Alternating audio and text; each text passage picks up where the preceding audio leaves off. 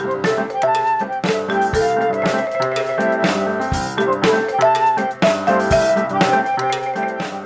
to the Musicians Venture Podcast. This is a podcast focused on lessons learned via the musician's backstory, as well as building successful careers in the business. My name is Allison Emm, and I'll be interviewing artists and industry experts and offering insights based on events Wisconsin Music Ventures has produced. Let's get down to business.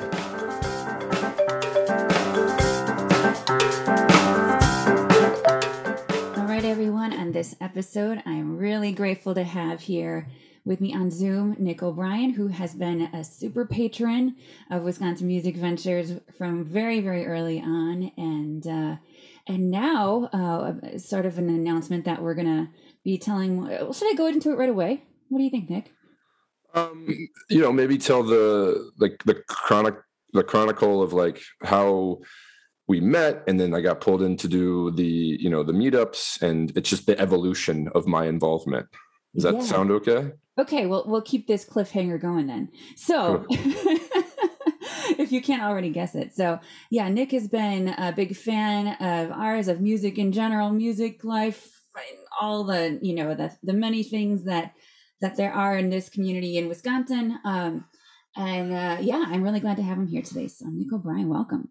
Oh, yeah, Allison, thanks for having me. I always enjoy talking with you. And I think uh, this is the first time maybe one of our conversations has been recorded. So uh, there will be value uh, value to be gained in this conversation from both of us, and hopefully for the listeners as well. Yeah, for sure. So. So you have been, like I said, a, a patron of Wisconsin Music Ventures for a while, and a supporter of ours since very early on, um, pretty much since COVID, I think uh, since we were really in the heart of like early COVID and there wasn't much that we could do except do online events. Uh, is that what, kind of what you recall? Yeah, I mean, I wasn't aware of Wisconsin Music Ventures before COVID, and we met. Uh, Most people weren't. Yeah. yeah. and we met on a virtual like networking event, mm-hmm. and like um, I think we had like two and a half minutes to introduce each other um, uh, in a one-on-one breakout room and you told me about wisconsin music ventures and just kind of the idea around putting you know independent musicians in wisconsin in very you know intimate and and kind of non-conventional uh, spaces. And i was like take you know what can i do? Like take my money. I want to support this. This is what i love about music um, i'm i'm very much a fan of of of independent musicians more so than I am of the things or the the musicians and the bands that you're gonna you know hear on the radio and things like that. And and then from a live music perspective you know my favorite experiences in life are being in a small venue with in a, in a listening type environment not necessarily in like the bar crowd um, where where the attendees of the show are are are in in in tune with the musician and and and the work that they're they're the beautiful work that they're putting out into the world. Um, and I, I I go to those types of shows multiple times a week. So it's it's a I think I've told you this before, Allison. Live music uh, is a form of self care for me, um, yeah. and it's also pretty pretty darn entertaining. So it's kind of uh, there's a there's a dual benefit. Yeah, I love hearing that, and yeah, we absolutely need people like like Nick, like you around so that uh, it continues to thrive, uh, that our, our scene, our, our, independent scene continues to thrive um, and build from that. So, um, yeah, I, and I should give a shout out to Jeremy with NEWaukee because that is the the official meetup that we that we met through because um, I think both of us, I mean, you know, everyone really was looking for a way to stay in touch with people um, to to have conversations with people besides those that they were living with during that wild and crazy time in in COVID nineteen era. Um, and he, NEWaukee was, you know, Johnny on the spot with like getting uh, something going. I, how early do you think they were doing those? Oh gosh, I think it, I mean it must have been within the first month for sure, if not like within the first few weeks. Um, I think there was they they was called the Coffee Networking Club or something like that. Um, I thought I, I, went to a handful of them and met great people uh, of whom I'm still connected with. But right. I think I'm probably the the the the um, the most meaningful connection was without a doubt with you because it's it's it's led to a friendship. It's led to um, you know some of the things that we're going to dive into in terms of how I've been involved with the organization, not only as a patron but as a contributor. Um, and uh, so yeah, I'm just I'm super grateful as well for uh, NEWaukee and putting that together because those are the times in which we all needed to collide with new people and uh, NEWaukee has a, a, a, knack for creating those type of serendipitous collisions, and you don't necessarily know what's going to come out of it, but you know that it's going to be meaningful and valuable. Yeah, yeah, and in fact, um, I'd like to just find out um, how did you uh, how did you get in touch with Jeremy at NEWaukee? I think you've been friends for a while, right? Yeah, so Jeremy and I have been friends since uh, early 2015. Um, at the time, I was working at uh, a chamber of commerce in central Wisconsin, and uh, NEWaukee had been running Young Professional Week in Milwaukee um, for a few years, and they then expanded that initiative across the state. And um, and so the first year that that YP Week was going to happen as a statewide initiative was uh, really in the first few months of my role with the with the chamber leading the young professionals group.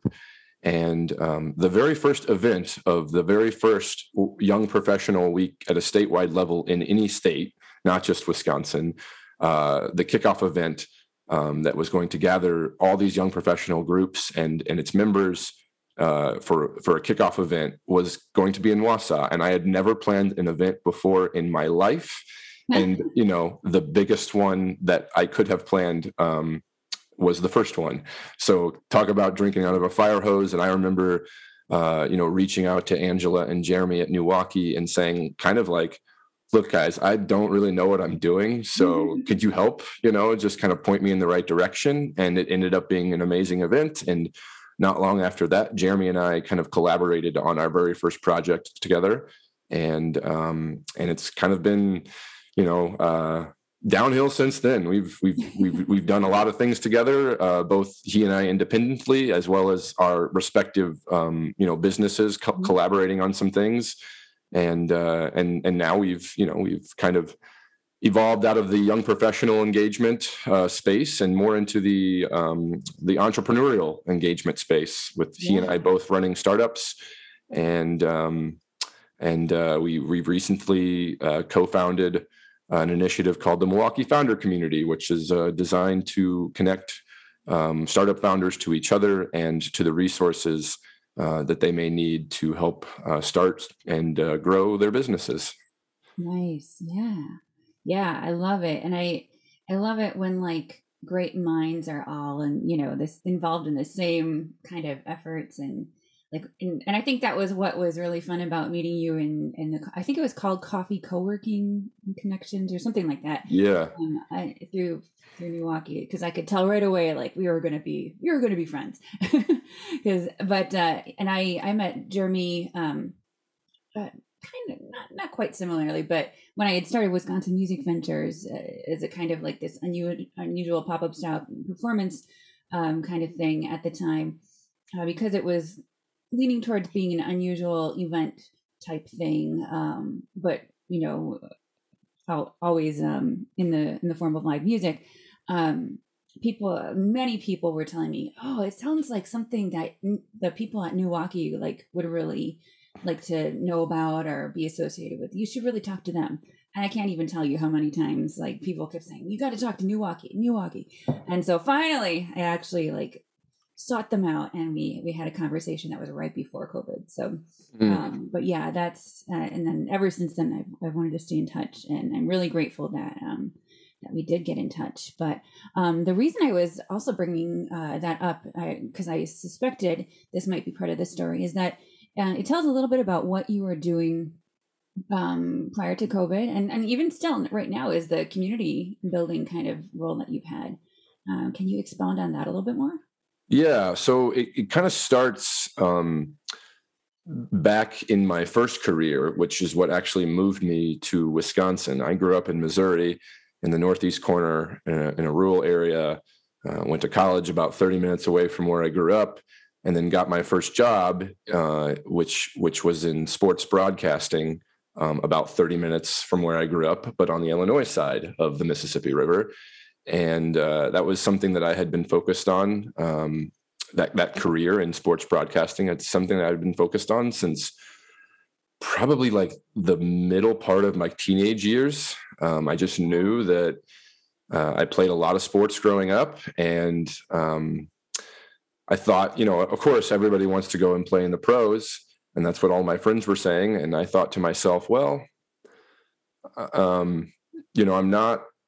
I, I, don't know that I'm as athletic as I would need to be to mm-hmm. play, you know, professional sports, but I know that I'm smart and I have a high uh, kind of read on the games that I, the sports that I were that I was playing, and at that point, I was watching SportsCenter, the same one, like six times a day, and just kind of analyzing different parts of each episode. And I didn't, I wasn't even doing it intentionally. I was just like, kind of, it just happened that way. I'd watch one, I'd watch an episode once, and I'd pay attention to the way that they cut highlights, and I'd watch the same episode again, and I'd pay attention more to like the the the sportscasters like one liners and things like that and so it kind of evolved into um, me getting into the tv industry fairly early in my life um, i was a teenager mm-hmm. and doing some internships with different tv stations in the area and then you know went to, to college and, and, majored in communications with an emphasis in broadcast journalism and then uh, got my first job like full, first full-time job uh, when i was still in, enrolled in, in college. And then that that that company that I was working for um, with that first job um, shipped me up to Wausau uh, to to do some Packers beat reporting and cover high school and college sports as well as the Bucks and and and the Brewers and um, and so I, I had never stepped foot in Wisconsin soil uh, when I packed everything that I had into my crappy SUV and drove eight hours north away from everybody I'd ever met in my life. Aww. And I immediately fell in love with Wisconsin. I remember um, driving up uh, Highway 29 and, and, and you get to a point, you know, kind of the Stevens Point area where the foliage just kind of changes, you mm-hmm. know, and it was October. So it was fall and the mm. colors were just so invigorating. It was like I remember taking the first exit to get into the Wausau metro area, and it kind of takes you up on this overpass, and Wausau kind of sits down in this in this valley, this river valley. And I looked around and I said, wow, I get to live here. Mm-hmm. Not like I have to live here, because a lot of people who had told me um, prior to making the decision to come up to Wausau was that basically, quote, it's cold as hell and it snows a ton and it was like very kind of like eh, you might want to like rethink that but I, I i got to Wausau i had you know about two and a half years of uh of my of my sports casting career in in Wausau and i enjoyed i enjoyed it so much. Um but i got to a point at 25 where um i, I had uh some decisions to make in terms of my professional life because I had realized at that point that there's really only two ways to make um, what I would call like um, a, a, decent salary in the TV industry, and that is you stay in one place for you know decades, and the the ratings of the station are so contingent upon your personality, you know, your kind of presence in the community, or you just you just jump markets like every couple of years Mm-hmm. Uh, and I was at the point where I was uh, probably it was time for me to to either make a decision and double down on uh, on sportscasting in Wausau or or jump to another market, which likely would have moved me out of the state. And all the while, uh, when I was in Wausau, those first few years, I'd really kind of fallen in love with the cultural components of the of the of the area and and and and of Wisconsin kind of at large. The people here are just so much different than I had, you know, ever experienced in my life uh, to that point. Just so nice and welcoming, and I just it was like these are my people, and I and I and I also like had come to learn quite a bit about uh, Wisconsin's um, culture of gathering. You know, all the festivals that happen, and mm-hmm. um, and and I learned about those because my colleagues uh, at the TV station on the news side were were covering those those events and and I never really got the chance to attend them because they all happened the same time that sports happened, you know, nights, weekends, and holidays. So, so when it came to the point of making a decision of what I was going to do, leave Wisconsin and continue my sports broadcasting career, um, the factor that kind of probably was the the most influential factor was like, man, I've I feel at home here, and I can't stay because I need to make more money. Uh, I can't stay here and continue with my broadcasting career because I need to make more money. And um, and so it kind of said, well, I think maybe I'll just take a year off uh, of the sports kind of industry, and um, you know just get a job. that's a nine to fiver. Get my nights, and my weekends back, and uh, experience what there is to experience in Wisconsin, and and then move on and and get back into TV and move on from Wisconsin and have my own stories to tell about the experiences that I had in Wisconsin that were outside of, you know, my really, really invigorating experiences that happened, you know, covering sports in the state. Um, and at that point, then um, I kind of realized I thought I had made a huge mistake uh, after that became uh, like finalized because I realized that, oh, I am good at my job because I really, really care about the work and the people that I'm covering. And it kind of it took like six phone calls or six phone interviews with, you know, like um, car dealerships around the Wausau area um, that said, "Oh, come work for us." Everybody would want to buy a car from the sports guy. It dawned on me like, "Oh yeah, I'm not going to be passionate about that work." And if I'm not passionate about the work, I'm I, I'm not going to meet expectations of my employer or even of myself because there's just not that kind of that purpose that fuels you know action. Um, and so it was kind of a, a, a, roundabout way of how I ended up um, you know landing with the chamber in Wausau. Um, you know, they they kind of recruited me a little bit, and I think a, a portion of that was because I was well known in the community uh, you know, giving um, you know that central Wisconsin market arguably the most important news of the day, which is like mm-hmm. what the Packers are up to.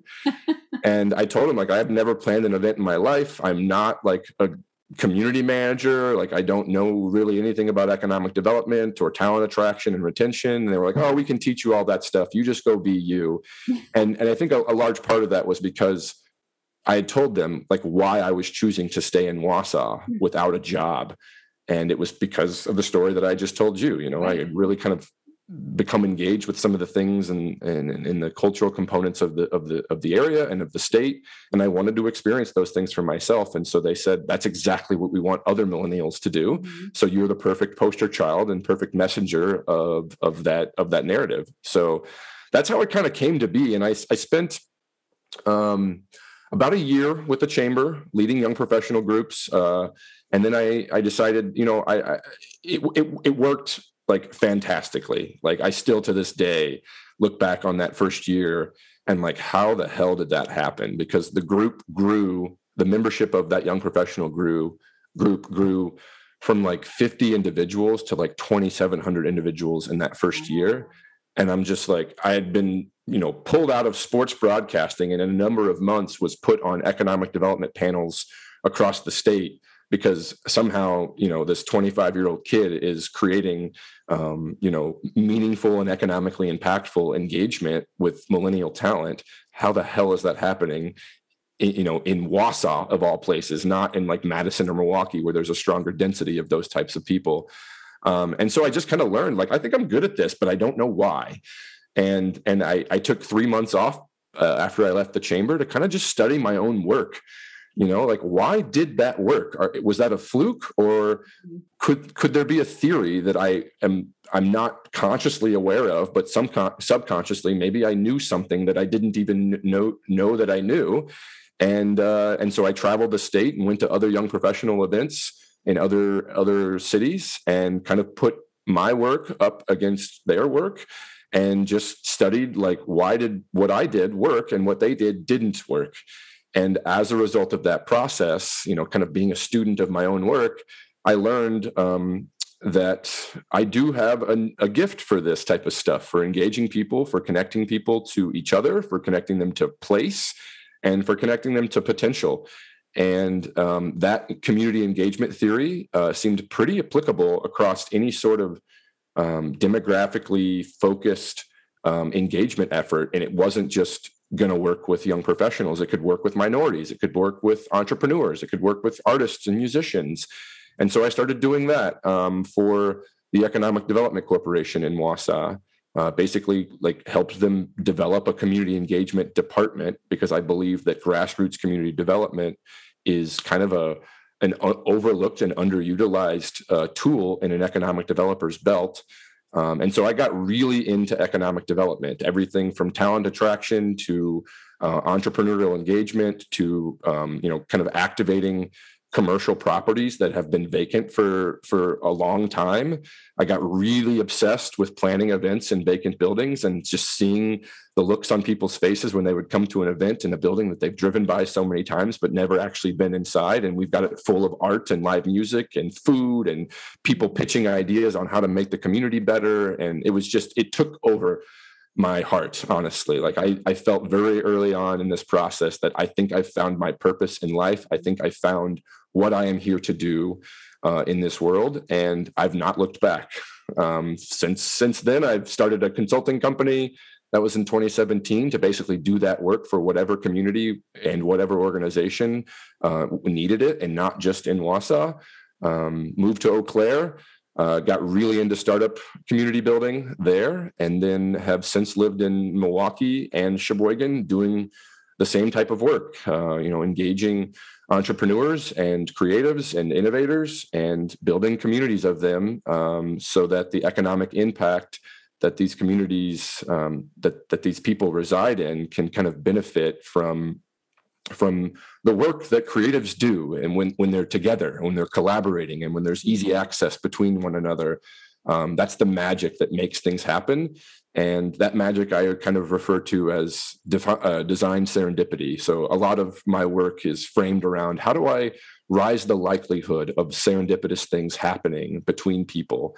And that's through design you know just kind of seeing it through the lens of okay if this is the ideal outcome uh, what would it need to look like for that to be accomplished? And and how do you design an environment in such a way that it rises the likelihood of that kind of stuff happening it's magic mm-hmm. Mm-hmm.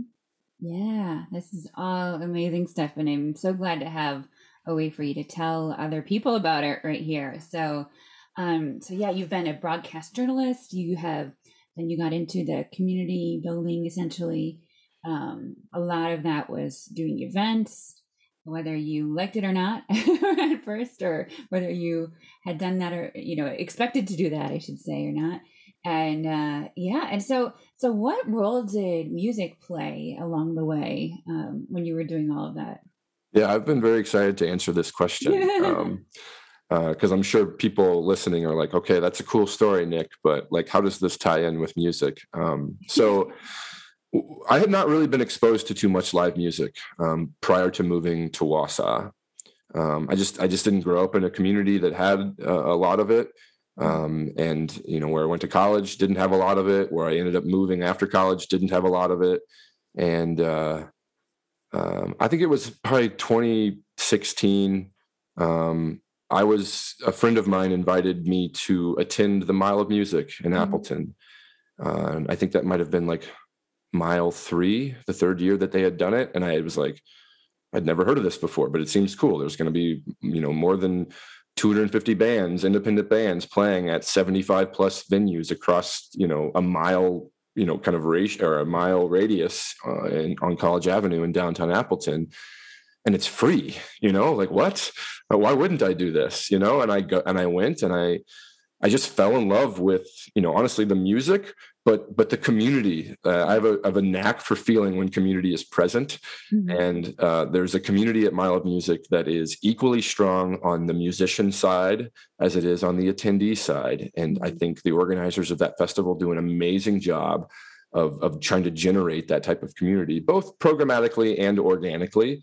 And I thought it was the coolest thing ever that I could just walk up to a musician after his or her set and introduce myself and tell them that hey i really liked that that set you're an amazing guitar player or your lyrics were so well written and and then just started hanging out with musicians who i had met at mile of music and all the while um, you know, there was a kind of a movement happening in Wausau as well.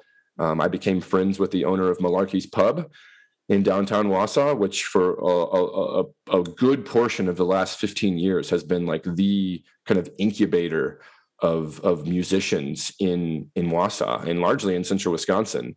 And, um, you know, I because I was friends with Tyler, he would tell me, "Hey, I'm doing, I'm got a show coming out, or you know, there's three of them coming up this week," and I would end up going to all of them. And just the way that I felt seeing live music in a small venue, you know, sometimes it was a Tuesday night, and he's gotten some Grammy award winning guitar player who's on his way from Chicago to Minneapolis to stop into Wausau and play, you know, a 90 minute set on a Tuesday night. And I'm looking around and there's like eight people in the bar and there's this amazing musician in front of me. I'm just it feels you feel so fortunate that you get to have that experience.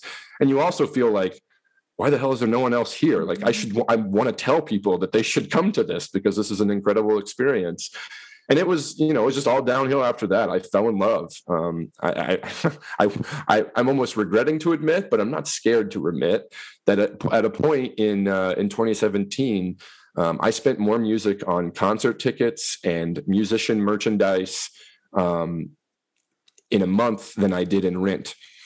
And mm. um, that kind of solidified it for me. I was like, okay, you either got a, a love here or or it's a problem, you know. Uh, but either way, I, I, think I am addicted uh, to you know live music, and um, because of you know just being in those environments you become friends with musicians so a lot of my friends in all the cities that i've lived in have been musicians um, and i think i'm just drawn to creative types of people and ones that i can support so easily by just showing up to a show or making a post on social media about you know a show coming up that a friend is having and and getting others to come there like it's an easy way to support musicians by just having an extra voice for them to lean on in terms of getting their work out into the community yeah, yeah. Thank you for sharing that. And yeah, and I, I can tell from having been around you at some of the, the shows that we do, um, like I just love how excited you get to hear them. and uh, yeah, it's been it's been really enjoy and that's that's you know, and you are like exactly the type of person we want to keep doing this kind of thing for. So um, it's just been a, a, joy. And then, so can you, and then you started getting involved with us, uh, as, as we said earlier, after we uh, met in the NEWaukee online um, uh, networking platform. But, uh, and you started attending a couple of the online events for us. Can you just tell a little bit about um, your experiences with Wisconsin Music Ventures? Yeah, I think, I don't know if it was the first one, but it was it had to have been one of the first few um, Sunday surprise brunch concerts that that that Wisconsin Music Ventures was putting on during COVID, and I thought, this this is this is perfect because I am just like jonesing right now for live music, and uh, on a Sunday morning, like you know, if I can, you know, have a you know my breakfast and a Bloody Mary or a mimosa while I'm watching a, a musician play a Zoom show that I I wasn't aware of uh, the musician I wasn't aware of, and and there's a community aspect there because you can see everybody's faces on on the mm-hmm. Zoom, um, and just it was it was great. So I mean, I knew from the very beginning, like my first exposure to to a WMV show was like, yeah, this is great, and it's not even like the full fledged version of it. You know, it's mm-hmm. just it's it's just a Zoom concert, mm-hmm. and uh, and and so um, you know that was kind of what kicked it off for me and um, and then once things started to open up again you know i remember you launched uh, a new series at the at the firehouse in mm-hmm. in in wauwatosa and i went to the first few shows there and i was like yes this is exactly what i want mm-hmm. and uh, yeah i mean just you you found product market fit with me that's for sure.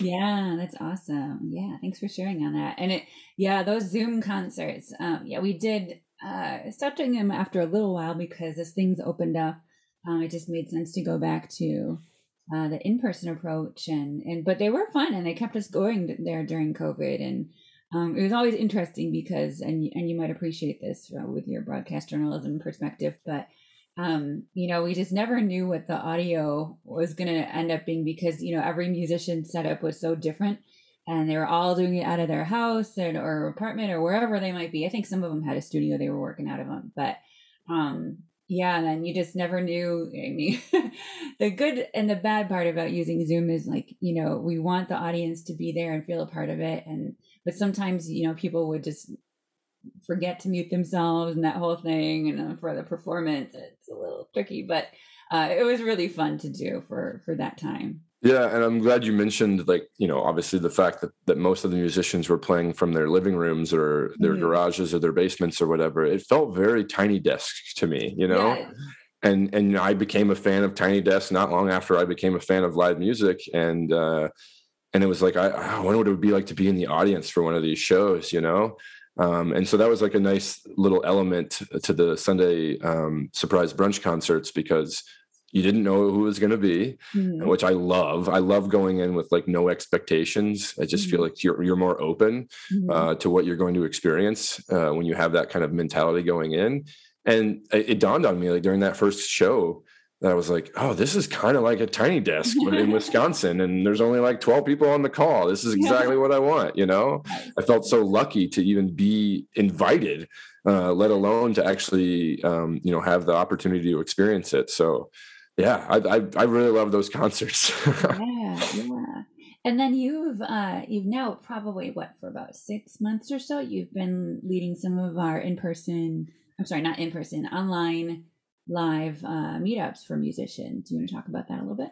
Yeah, sure. So uh, at the time that you and I had met um, in the early weeks of, of, of, of, the pandemic, I was on a retainer project um, in Sheboygan County um, and and I was tasked with building a community of entrepreneurs and innovators, um, and and so as a part of that effort, I was hosting weekly meetups uh, online for you know innovators and entrepreneurs to to meet each other. And um, I think I had sent you a, a, a, few invitations, and you you stopped into one or two, and um, and then you reached out to me and said hey this is this is i really like the way you do this. It seems like everybody's super engaged and like the results that come out of it people meet each other. They actually end up scheduling you know one-on-one meetings as a result of it.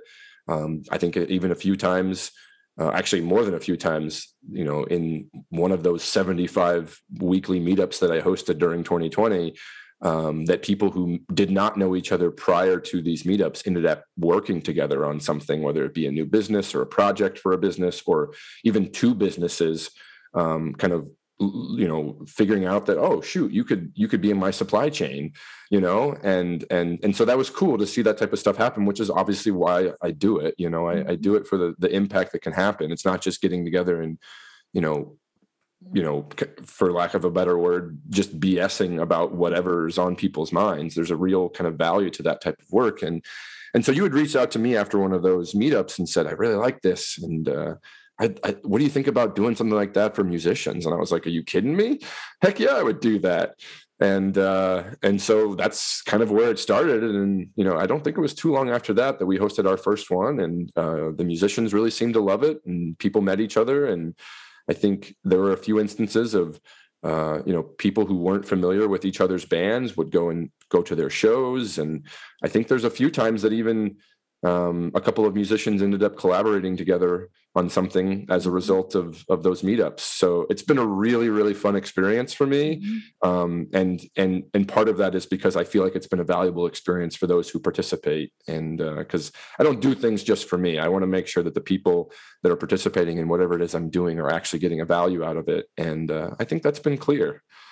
Yeah, absolutely. Yeah. So I'm really, really glad to have you involved at that level. So and then I think you've gotten to make make friends with a lot of these musicians and hang out. And you're like, you know, all of a sudden you're like, besides being, you know, a super patron, you're a super groupie now. Or yeah, that's totally true. I was going to say the word groupie because um, that's that's generally what my friendships have been like. You know, in every city I've lived in, I make friends with musicians, and then because the way that I'm programmed, I, I want to support them as much as possible. Like I kind of fill that groupie role, um, or at least one of them because uh, I know I'm not the only person, you know, that that yeah. that does that type of stuff. That the term wouldn't. Like, yeah, I feel like the updated term for that these days is super fan. Yeah, yeah, yeah, and it's just so. I mean, as I mentioned earlier, it's just so much easier to support a musician that you're friends with. You know, like um, you connect better with their music because you kind of know the backstory behind particular songs, and maybe you know different points of their life that that they were in whether high or low that kind of inspired you know full albums or or you know even even different you know parts of their life that have inspired them starting a new band you know? It's that those types of people and human centric stories that actually end up leading to something like a project uh, or in this case a band or an album or something like that. It's just i'm i'm addicted to that type of stuff and i, I love the story.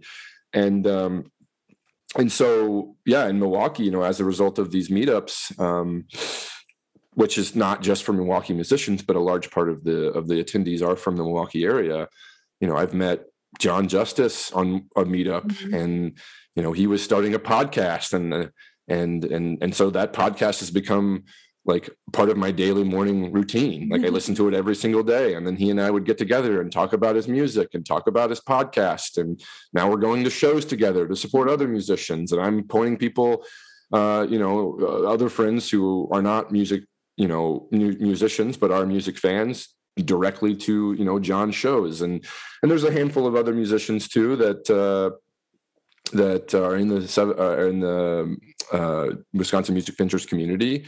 Uh, Seven Thousand Apart is another one of those like mm-hmm. that. Uh, I wish they weren't all the way up in Green Bay because I would I would absolutely go to their shows more often if they were closer. Um, but I, I just meeting you know uh, John and Amelie has been great, just really good humans, and and I think that's where it starts for me. Is like if you're a good human, I, I don't really care how great of a musician you are. I'm going to try to support you because I'm friends with you because of who you are as a person, not because of who you are as a musician. The the musicianship is more just icing on the cake. Um, so yeah, it's absolutely been a funnel for me to um, you know to to stay in Wisconsin um, and to kind of reinforce my my already existing love for live music. When I get to chance to go see my friends play it's just yeah it's it's a double whammy. Yeah yeah love that.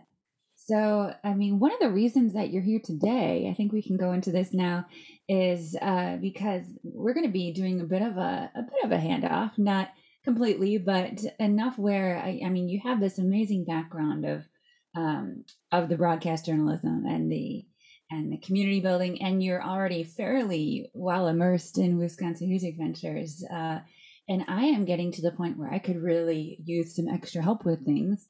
Um, I do a lot of things, so um, you know, I I was just thinking recently, hey, I think I could use some help taking over the you know the reins with the podcast. So um, yeah, going forward, Nick O'Brien is actually going to be taking the lead on the Musicians Venture podcast, and I'm really excited for that. So, yeah, you want to talk about that at all? The excitement is very mutual. I mean, I I felt I had the feels when you asked me that uh, yeah. that question a few weeks back, and I was like, "Well, this seems like I'm dreaming. This seems too good to be true." Because I do this anyway. Like I you know with with you know i'm doing this right now in the in the entrepreneur community in milwaukee uh, just sitting down with founders and kind of you know asking them about their journey and you know kind of chronicling their their life not necessarily with a focus on their company but a focus on them and the human experience of what it's like to be a founder and um, and so it seemed like a natural thing to do. Like i have conversations like this with musicians after shows all the time. I just i have a like an um, an insatiable like desire to just learn people's stories and particularly creatives stories um, whether those are entrepreneurs or musicians who are also entrepreneurs mm-hmm. um, but just people who are putting themselves out there in, in an original way you know that those are special types of people. And those are the people that i think um, really enrich my life. Uh, shows me what's possible. Um, people who are kind of going against the odds and doing the thing that's not the the conventional narrative of you know i just i go to high school i go to college then i get a job and then i retire 40 years later. Like I, I am I'm, I'm drawn to people who who take the the road less traveled. Mm-hmm. and that's certainly i think um, applicable to musicians. Um, and uh and so yeah when you asked me i was like are you kidding me? Like are you are you messing with me right now? Or is this serious? And uh it just seemed like heck yeah i do this anyway. If i get to do this on a on a platform that already has a solid listenership for a, an amazing organization like like wisconsin music ventures like how the hell could i say no to this? You know? Yeah yeah. Well thank you for saying yes. And uh, i think there's a lot of really great things that will come out of this. Um, and it's actually probably good because um, you know I have been doing this for almost two years, um, and and I, you know, it's good to have some other voices in the mix and really being a community based uh, business and organization, uh, Wisconsin Music Ventures, that is. Um, I really think that it, um, it, you know, it's it's important and it's good for the podcast to also kind of be representative that way and to have a few more voices in the mix. And uh, so Nick will generally be doing most of the interviews uh, going forward, and um, and we'll I'll hop in here occasionally and and have a, a, conversation with him now and then. And I'll probably still do some of those solo shows that, uh, you know, and talk about some of the advice that I uh, have for musicians based on events that we have through Wisconsin Music Ventures or else, elsewhere. But um, some other things I might come across in my own musicianship or things like that. But uh, yeah, overall, um, Nick is really going to be the one taking the lead with the interviews and everything else there. And uh, and checking out musicians. And so if you are interested in being on this podcast, he's going to be your go-to. And uh, yeah, I'm really, I'm really excited. So um, yeah, what what kinds of things do you think you are looking to do right away? Oh, I mean, well, first, just like I mean, I, I have an opportunity to get to know more musicians, you know, and mm-hmm. that, you know, if I can say selfishly, like that's awesome for me. But also, you know, the way that this is formatted, it's going to be awesome for Wisconsin Music Ventures as well. And, um, you know, you know, my, my focus and my purpose in building community. Um, and I honestly think that just me getting to know more musicians, either offline or online, mm-hmm. um, is going to generate a lot more opportunities for me to make connections within the music community um, on behalf of Wisconsin Music mm-hmm. Ventures. Um, I think community is so important to anything that you're trying to create. I don't care if it's a, a hardware business, a software business, or you know, a small retail store, or like you're trying to do a, a resource kind of collective for musicians community is just it's the best way to um, to market. It's the best way to recruit. It's the best way to show support um, because again all those little interactions that happen between people in the community ultimately strengthen the community. So i think first and foremost to answer your question like i'm excited to learn about more musicians and hear their stories and then kind of the way that my mind works is i'll often um, uh, you know hang on to particular things that i think are interesting about someone's story. And when that and then when i meet somebody else that has a similar kind of story or a similar part of the story it's like i pull you know from my memory you know part, parts of the conversation with the with the, the first musician.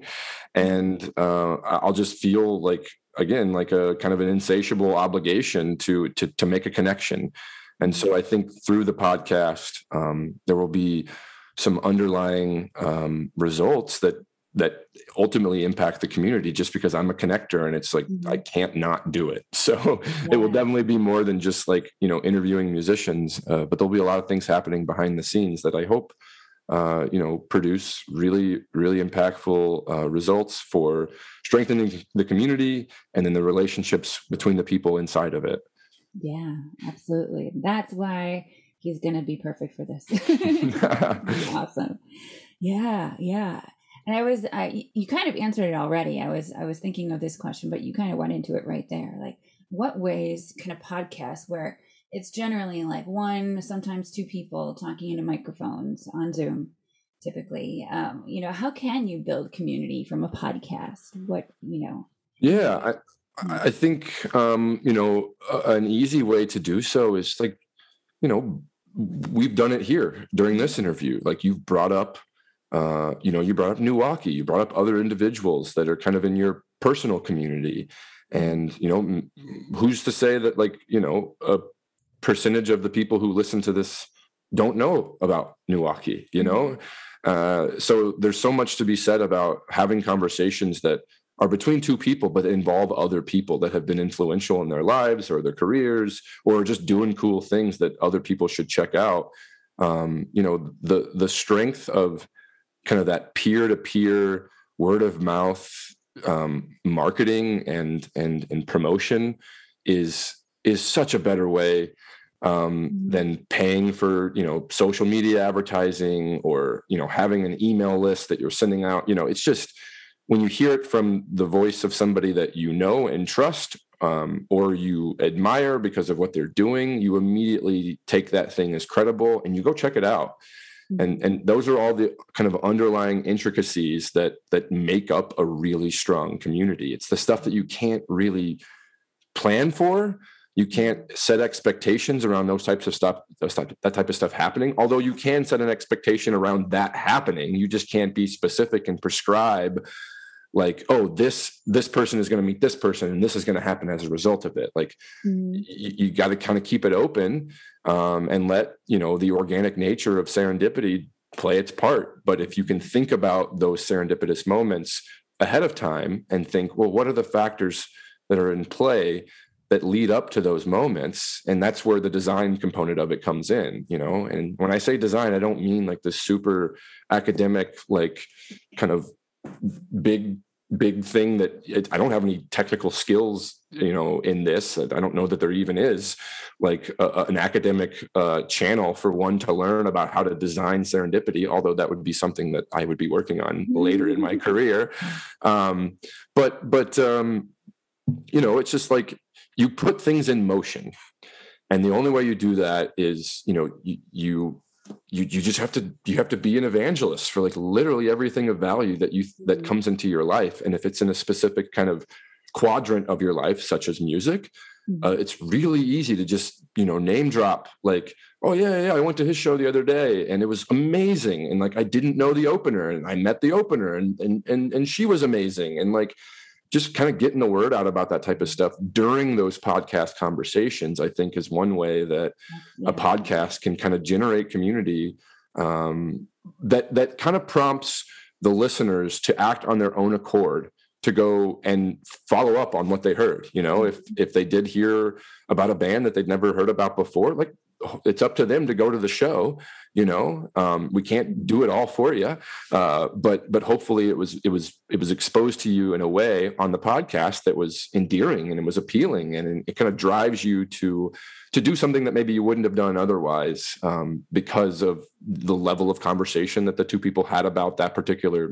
artist or that that festival or whatever it may be that type of stuff happens all the time like the, the number of musicians that i've learned about from listening to the the musicians venture podcast is like I've I've gone to shows with people that you've interviewed, and uh, so I'm I'm also a participant in this, not just kind of like a, a driver of it. That's awesome. Yeah, thanks for saying that.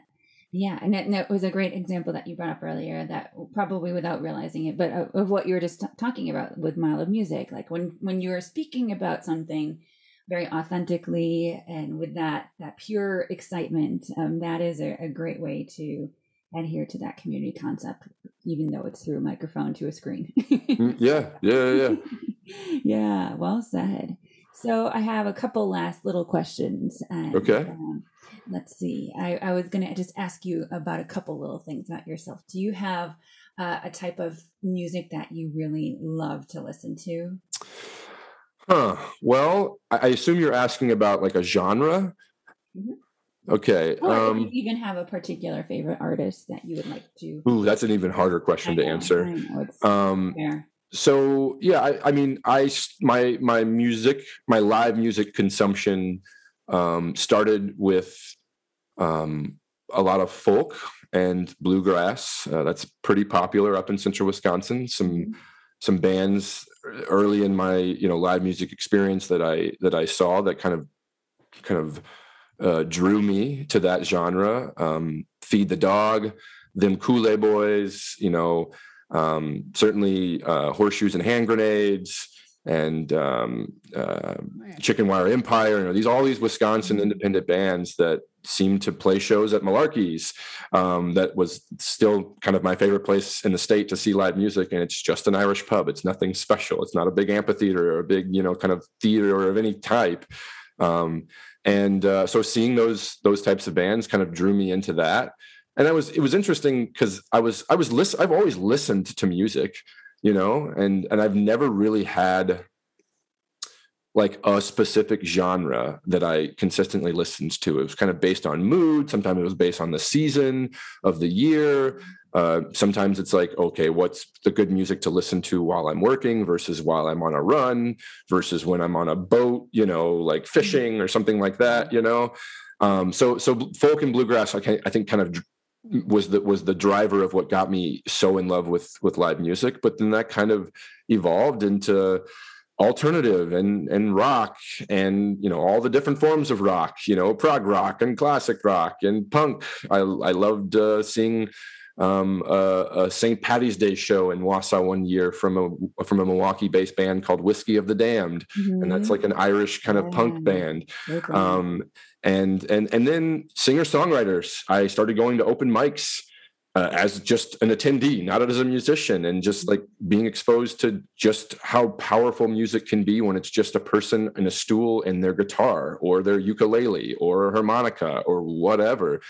Um, and so I've I've also like you know dabbled in rap and hip hop and um and even like you know house and dance type music you know like EDM that type of genre um and I, I really love it all I would I would say that I'm probably less exposed to like country music. Mm-hmm. Um, I think it's probably because I had so much of it growing up in a in a rural community uh, that maybe uh, you know I wanted to explore some different genres. Um, but uh, but yeah, I think I, I like it all.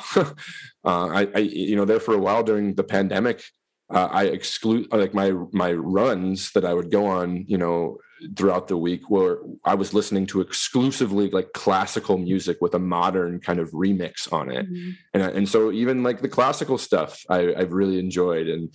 And, and I, and I will say like, while I'm not a musician currently, um, you know, in my past, like growing up in high school, uh, I was I was a singer. I was in the choir. I did show choir, like the dancing and the singing. I was all state like um, like bass and in choir. I started a all boys a cappella group when I was a junior in high school. And uh, I've never heard from. Yeah, yeah. So About, yeah, yeah. So I mean, what was the you, name of the a cappella group?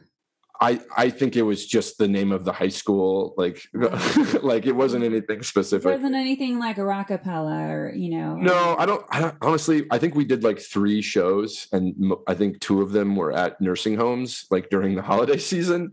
Um, But it was just something to do between like it was in the fall season. Uh, I didn't play football in high school, but I was a I, I gave most of my time in high school to to basketball. So I, you know, I had downtime, I suppose uh, in the fall, and and it just seemed, seemed like something that a few people wanted to do, but wouldn't wouldn't lead it. And mm-hmm. so leave it to me, the person who like just starts projects and with yeah. with with no real, you know, if it's not a formal project, I don't really start it with any sort of expectations in mind or end goal. It's just like people want to do this. Let's give it a go and see what happens. And it was fun.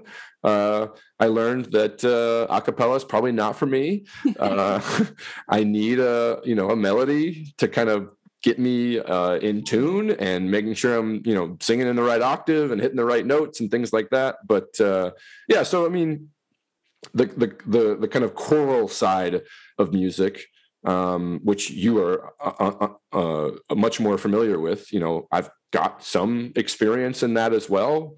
Given I don't necessarily like go on Spotify and and pull up like symphony music or choral music and listen to it, but uh, based on my mood that I'm having, like I will. You know, if I just want a really chill morning of doing like kind of mundane like email catch up or something like that, I, I might throw on some like classical music just because I, I want that vibe, you know, uh, in that part of my day.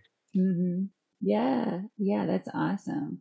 I love that. I, you know, I'm kind of along those lines too. There's, there's a style, there's a genre for everything that you do in, in your day to day life. And, um, yeah, the, you know, from bluegrass to, um, you know, meditation to, you know, kind of music to, classical. I'm I mean, I'm a classically trained musician and that's mostly what I perform, but I don't I listen to classical I mean, maybe it's a tenth of what I listen to um, you know, it's it's certainly not most of what I listen to. So, what what um, is your preferred genre of music, Allison? I don't know that I I know this.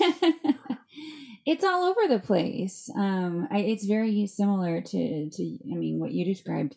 And I mean, I grew up in in the city of Milwaukee and in a school there, and I mean, the earliest music I re- remember listening to was like Mariah Carey and Paula Abdul, and I was a big R and B kind of kid and um, although at the same time there were kids in my class listening to like uh, you know kurt cobain and insane clown posse and that's kind of dating me if you know who those people are but uh, you know the grunge was huge at that time and you know so um, i but I, I i would definitely listen to that and i yeah all, all sorts of stuff and um i think i've talked about this a little bit before but um i think the, a really um, interesting time for me was um, after I finished my first uh, music degree as an undergrad.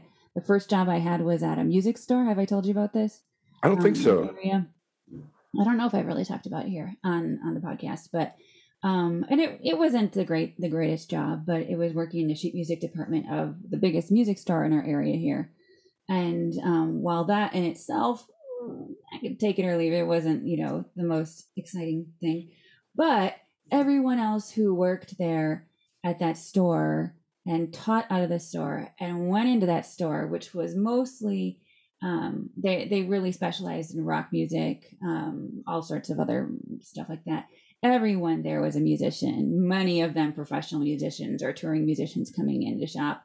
Um, there were so many, and, and many of them are musicians that I work with now through Wisconsin Music Ventures, um, coming all full circle here. And uh, and so I never had a dull night in my life when I worked at that store because I would go out to all of their shows. They would tell me about a show, I was there. They probably got really annoyed with me because they're like, "Oh, there's that Allison girl. If I tell her something, she's going to show up." But you but, you and I are similar yeah, in that vein. Yes. Yep. So that was kind of how I got really exposed to a lot of different varieties of music. And I, you know, um, I, I really, you know, as, as much as the job itself sucked, I loved it. was a very formative time for me. So yeah, um, love it all. So yeah, I, I, I, you you you spawned a memory. Um, yeah, because I went through a grunge phase as well. Now this was like the second wave of that grunge phase. Sure uh, I loved Nirvana when I was yeah. in high school. Loved Nirvana.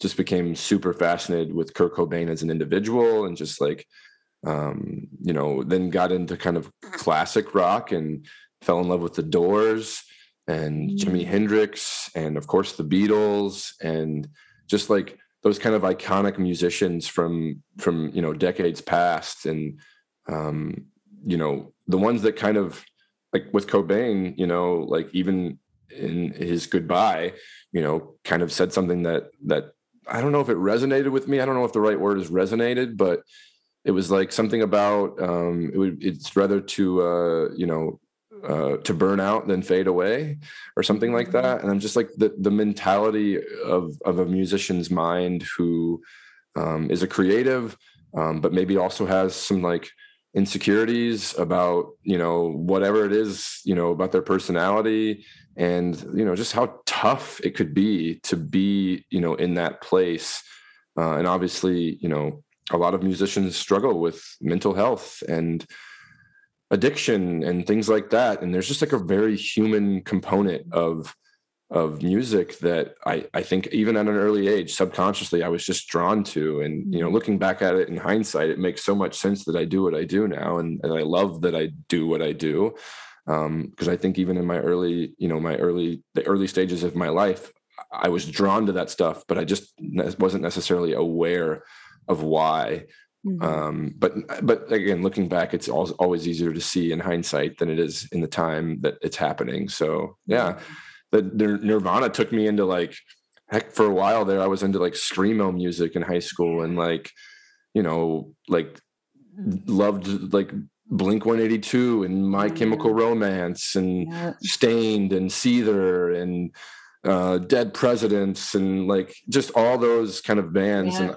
I don't listen to those bands so much anymore, but every once in a while I'll like I'll go and have like a blast from the past, you know, like playlist, and totally. it totally brings me back to like you know the 13 year old in me. Yeah i actually did see blink 182 at the marcus amphitheater uh, at summerfest at one point in time. That was forever ago but yeah i'm i'm on that page with you too so i love it. And there's there's so many i mean so many musicians and so many types of music that are just perfect for any point in life or any any action in life. And you know that's that's the that's the amazing thing about music. So.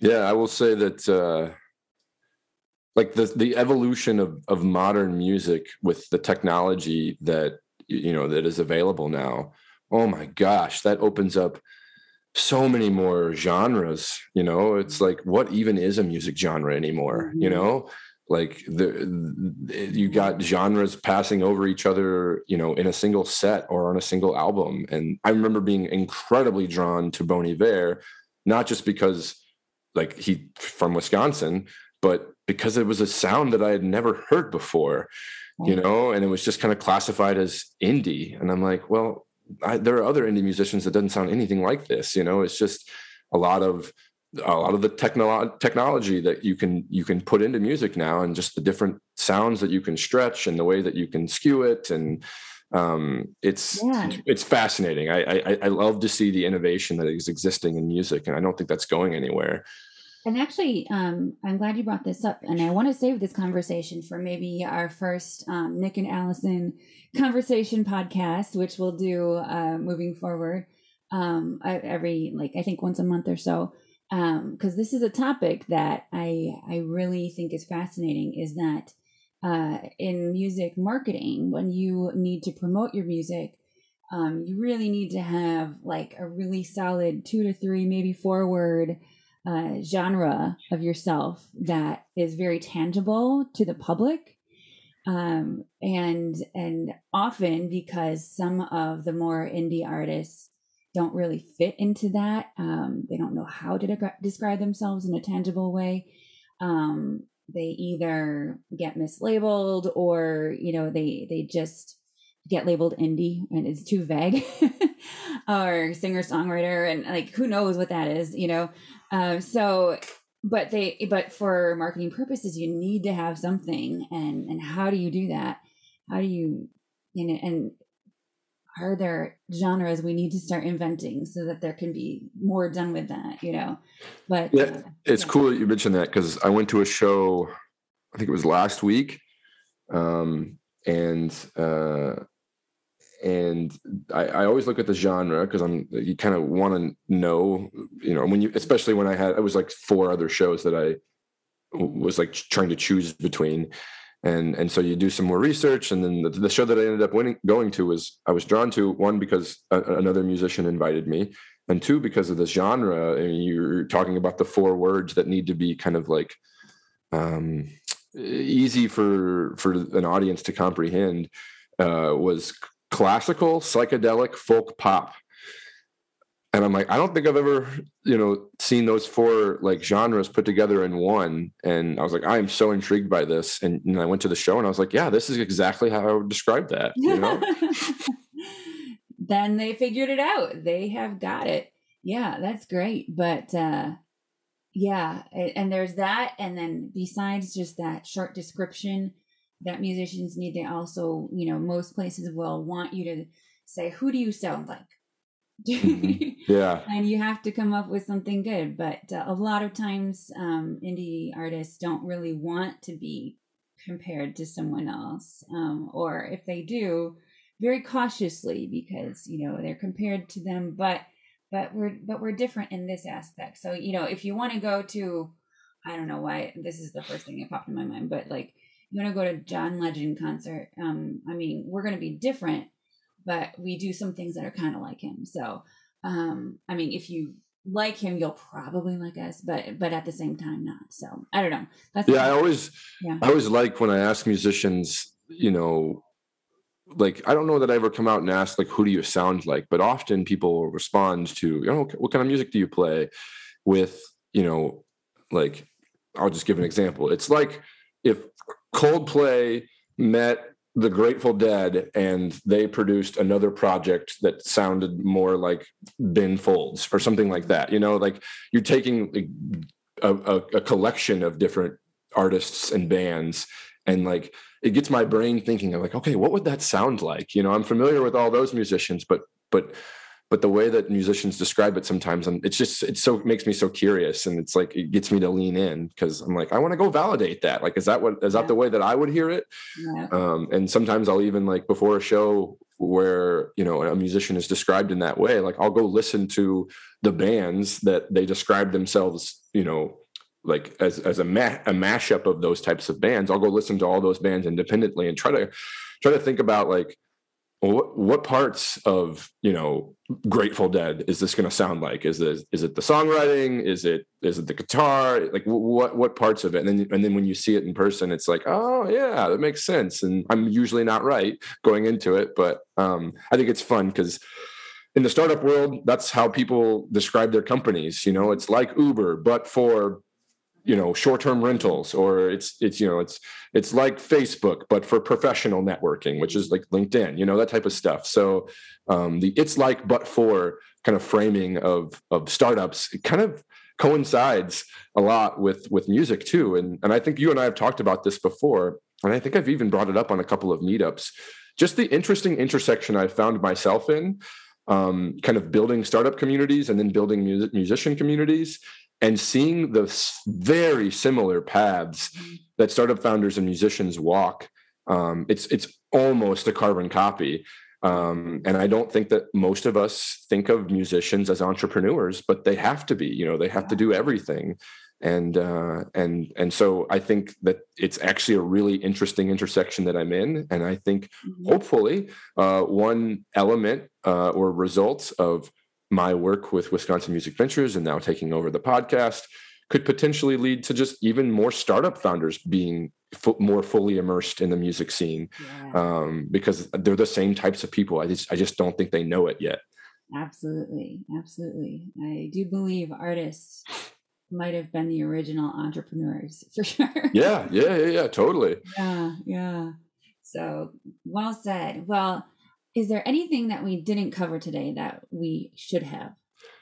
I don't think so. We could. We've talked for hours before, Allison. So, you know, it's, it's, it's never all covered. You know, right, right. there will be more, and I've written down a couple of things that we can come back to in our follow up episodes. But uh, yeah, going forward, Nick will be the primary interviewer. Um, I'll pop in now and then, but I'm really looking forward to what you have to say and how you um, work with the guests. And I know it's going to be great. So. Yeah. And for any of you listeners out there that, um, you know, maybe musicians yourselves or friends of musicians that you think, uh, you know, might like to be on the podcast, um, feel free to reach out and, you know, send recommendations. Uh, my email address is nick my name n-i-c-k at you are here dot community and that is you are here spelled out uh, you know y-o-u-a-r-e-h-e-r-e dot community. And then you can find me on all the social platforms. Most of my handles are at wisco nico uh, instagram twitter. Um, i don't spend a ton of time on twitter. Uh, instagram's probably the go-to but you know find me anywhere and reach out because I want to meet you. I want to know how the podcast is resonating with you. Even if you have specific questions that you'd like to ask of musicians, I, I could I could you know squeeze that into the interview. Um, so don't be afraid to engage. I'm a very friendly person, and I.